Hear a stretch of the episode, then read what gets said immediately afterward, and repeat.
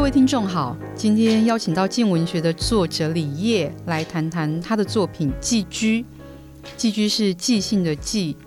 居住的居。寄居是第十八届台北文学奖的得奖作品。这个小说非常的短，大概才一万两千字而已。那他小说人物只有三个人：姐姐、姐姐的女朋友，还有这个弟弟。那弟弟是我们这个短篇小说的主角。哦、我觉得这个故事非常有趣的是，它让我去理解了所谓的宅男的心理，或者是让我去见识到宅男的那种内心小剧场是多么的惊人。那我们这个主角这个弟弟，在可能在一般人眼中是一个边缘人，他没有什么上得了台面的工作。那跟姐姐一起住在妈妈帮他们在台北租到的房子。有一天呢，姐姐的女生朋友搬了进来。过了一段时间之后呢，这个弟弟就发现，哎，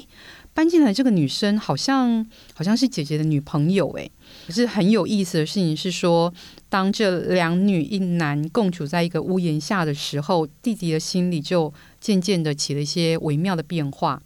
那这部作品是由镜文学授权给金马学院的学员改编成大概十五分钟的短片，由导演李云婵来指导。金马学院的学员，原著小说的作者李烨跟我们一起去呃观影看了这个短片。那我想要问一下李烨，就是说你看了昨天的改编之后，你觉得短片跟你的原作之间最大的差异是什么？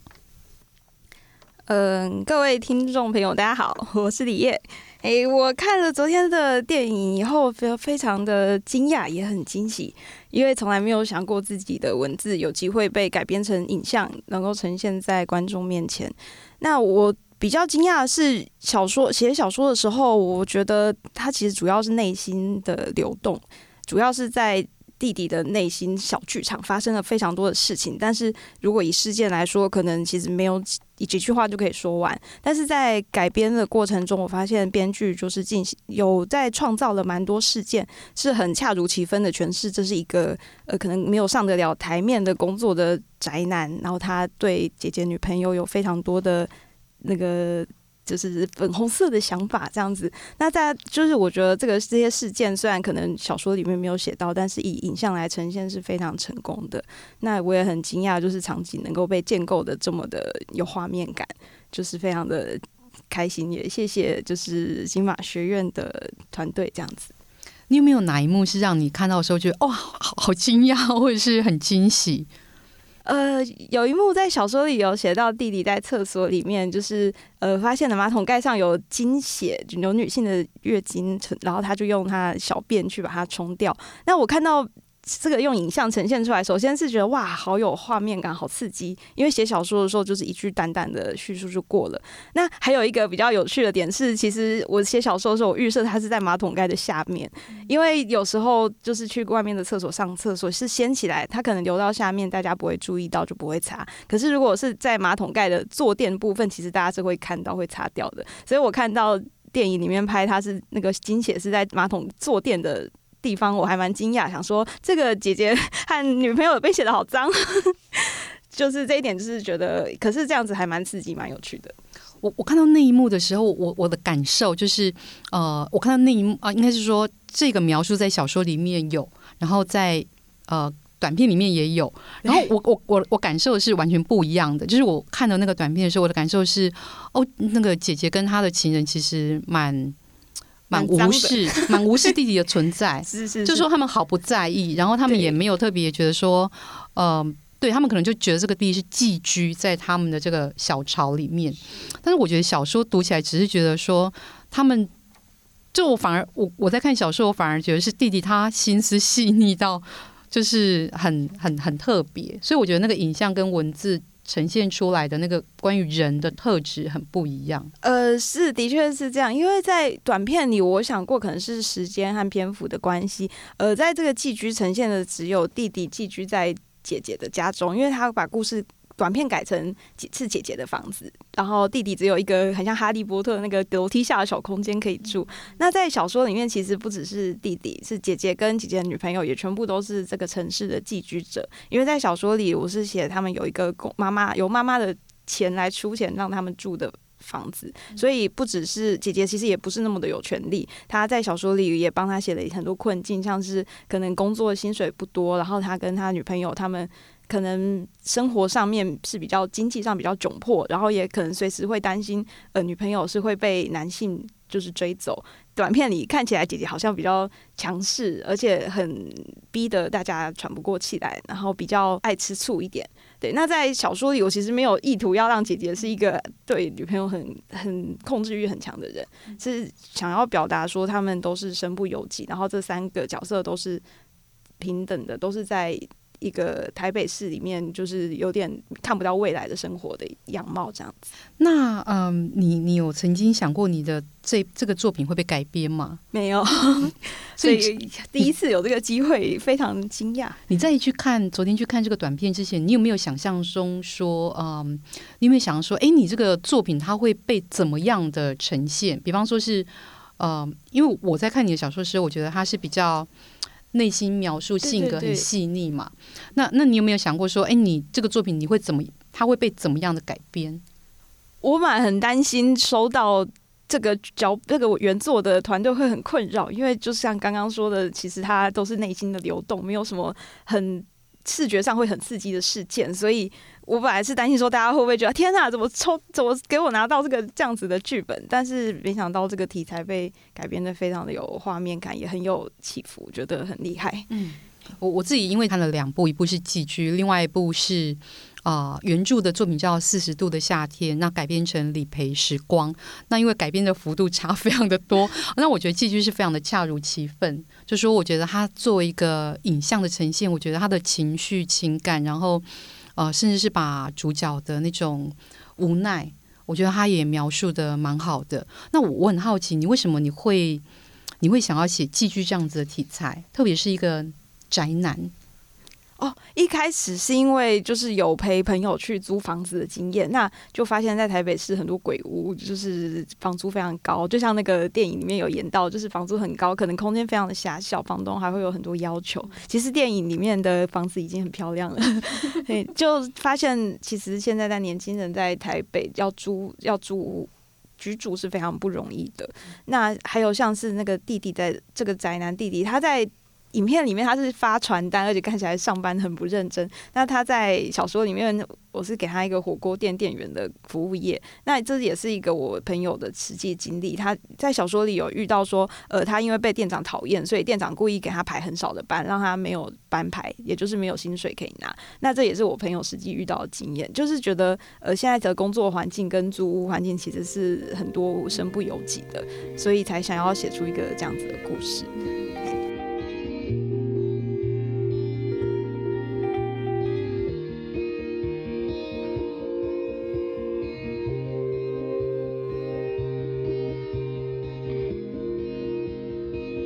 我对于这个啊、呃、改编的影像当中，跟小说里面有一个人物非常的感兴趣，就是姐姐的女朋友。姐姐的女朋友在小说里面的形象跟在啊、呃、短片里面感觉非常的不一样。那我想要也听听看李烨你的你的看法。啊，是，其实我看影片的时候也有感觉到，因为在小说里面，就是这位主男主角他其实对这个女朋友姐姐的女朋友一直有一种。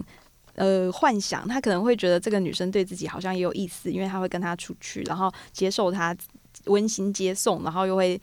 陪她去看房子。那在小说里面，我其实是想要表达，呃，这个女朋友她就是被一个恐怖情人追求，一个有一个男生一直在堵她，她很害怕。那这个时候，她虽然是有女朋友的，但是可能在这个男恐怖男人的眼中是没有效力的，他觉得没有就是。他还是要追她，可是如果这个时候女生身边有一个男性出现，那他可能会比较愿意打消这个念头，然后可能也会带给他比较多安全感。所以这个姐姐的女朋友会去接近这个弟弟，比较像是想要呃借他的性别来保护自己。那他想要搬出去，也是想要就是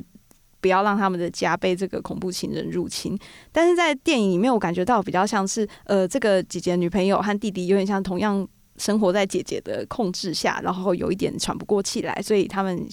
一起搬到一起想要去看房子。然后在看房子的路上，好像也有一点呃，因为同病相怜，所以开始有一些肢体互动，像他在机车上有把手放到那个男主角的身上。那后来到 KTV 在呃看电影的地方，也有一些就是那个互动这样子。那就是这点我还蛮惊讶，那也觉得说，因为是十几分钟的短片，那。这个改编是蛮惊艳的，对。但虽然跟我的本意不是那么的相近，但是我觉得在这个短片，就是给他另外一个主题的话，其实是蛮蛮不错的这样子。嗯，在电影里面，呃，应该说我们看完之后，我同事又问我说：“小说里面那个弟弟有这么变态吗？” 因为他看到了一幕，就是那个弟弟就对把这个女朋友的呃姐姐女朋友的脚放在自己的脸上，就磨磨摩挲这样子。那可是呢，我我觉得非常有意思的是，这个女生她醒过来发现看到这一幕的时候，她居然对这个弟弟说没关系，对对，但是她其实并不是要跟他进一步。那我我感觉到他们当时是有一种，呃，就是他他知道这个弟弟其实内心的某一些呃，就跟他一样嘛，就是说他们可能都是寄居在这个有权比较有权势的姐姐的家里面，所以我觉得他那句话其实听起来非常的有疗愈感。是对，所以这个姐姐女朋友的形象在小说当中跟在这个电影里面其实非常的不一样，对，完全不一样的。我自己还蛮喜欢男主角在就是被姐姐女朋友抓包以后，他就赶快跑进厕所里面躲起来，然后就露出了一个有点猥亵又满足的微笑。我觉得他的演技在那里呈现的非常非常的好。你的小说其实会让人感觉很。很跟我们的生活贴近，所以你会，你是一个习惯从自己生活当中生命的一些经验做呃，就是素材的人吗？嗯，也也也可以说是说是这样子，就是可能遇到一些事件以后，呃，可能听朋友说，或者在网络上看到一些事情，会自己再去想，那如果是我遇到会怎么样，或者是他如果在。其他时空发生会怎么样？会开始各去思考各种的组合，对对，所以可能不会是把一个事件直接改编到小说里，但是会，但是其实小说里会有很多素材是来自我实际看到或是听到的事情，这样子。嗯哼，那你昨天看了自己的作品改编成影像之后，你觉得对你未来创作有没有什么样的影响？你你会去，就是说你你接着，如果你还要继续写小说的话，你觉得你会因为呃有过。作品改编成影像的这样的经验之后，去想说，哎，那我我我写这一段，它可能会怎么呈现？我写这，你会有你你觉得会受到这样的影响吗？呃，我觉得会，以后可能会想要让事件写的能够更有画面感一点，或者是说能够自己就写出可以直接搬上影像化的作品，会想要尝试看看，就是不会那么的像这次这样子有心内心的流动，会试着想要去多塑造一些。有起承转合，有比较有高潮起伏的事件。嘿，你你之后会想要写什么样的什么样的人物，什么样的题材？因为我觉得你好像对你在作者简介里面，你说你对于边缘人，对于那种很感觉是小人物很有兴趣，所以你会想要写什么样的小人物吗？诶、欸，我自己有一个想法，是我想要写就是逞强自杀的人，然后可能是一直一直没有自杀成功，或者是他想要请别人来帮他自杀，但是还只是一个很初步的构想。就是而且会想要写小人物，是因为我觉得很多就是嗯，大众娱乐文学里面可能主角都还是比较正面，或者是他有比较多能力。个性可能也比较强势，就是可能会有一些力气对抗社会的人，但是我会比较关注，就是活得很辛苦，可能没有那么多余裕去关注这个去对抗世界，然后他可能有一些不是那么正面的特质的角色，因为我觉得我自己写的东西还是不那么大众，不是那么娱乐性的，所以可能只有这样子的作品才能够让这些人，这些边缘人被。写进去对，被留在文字里面。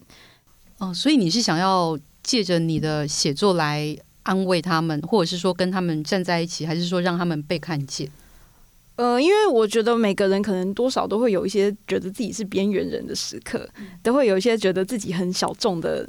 的时刻。那在这种时候，就会觉得要是也我这种比较小众的想法也能够被注意到就好了。所以我自己会比较关心那。至于会想要站在一起，因为我觉得我自己也是一个边缘人，所以才会想要写对对我来说比较有吸引力、比较容易吸引我的特质，这样。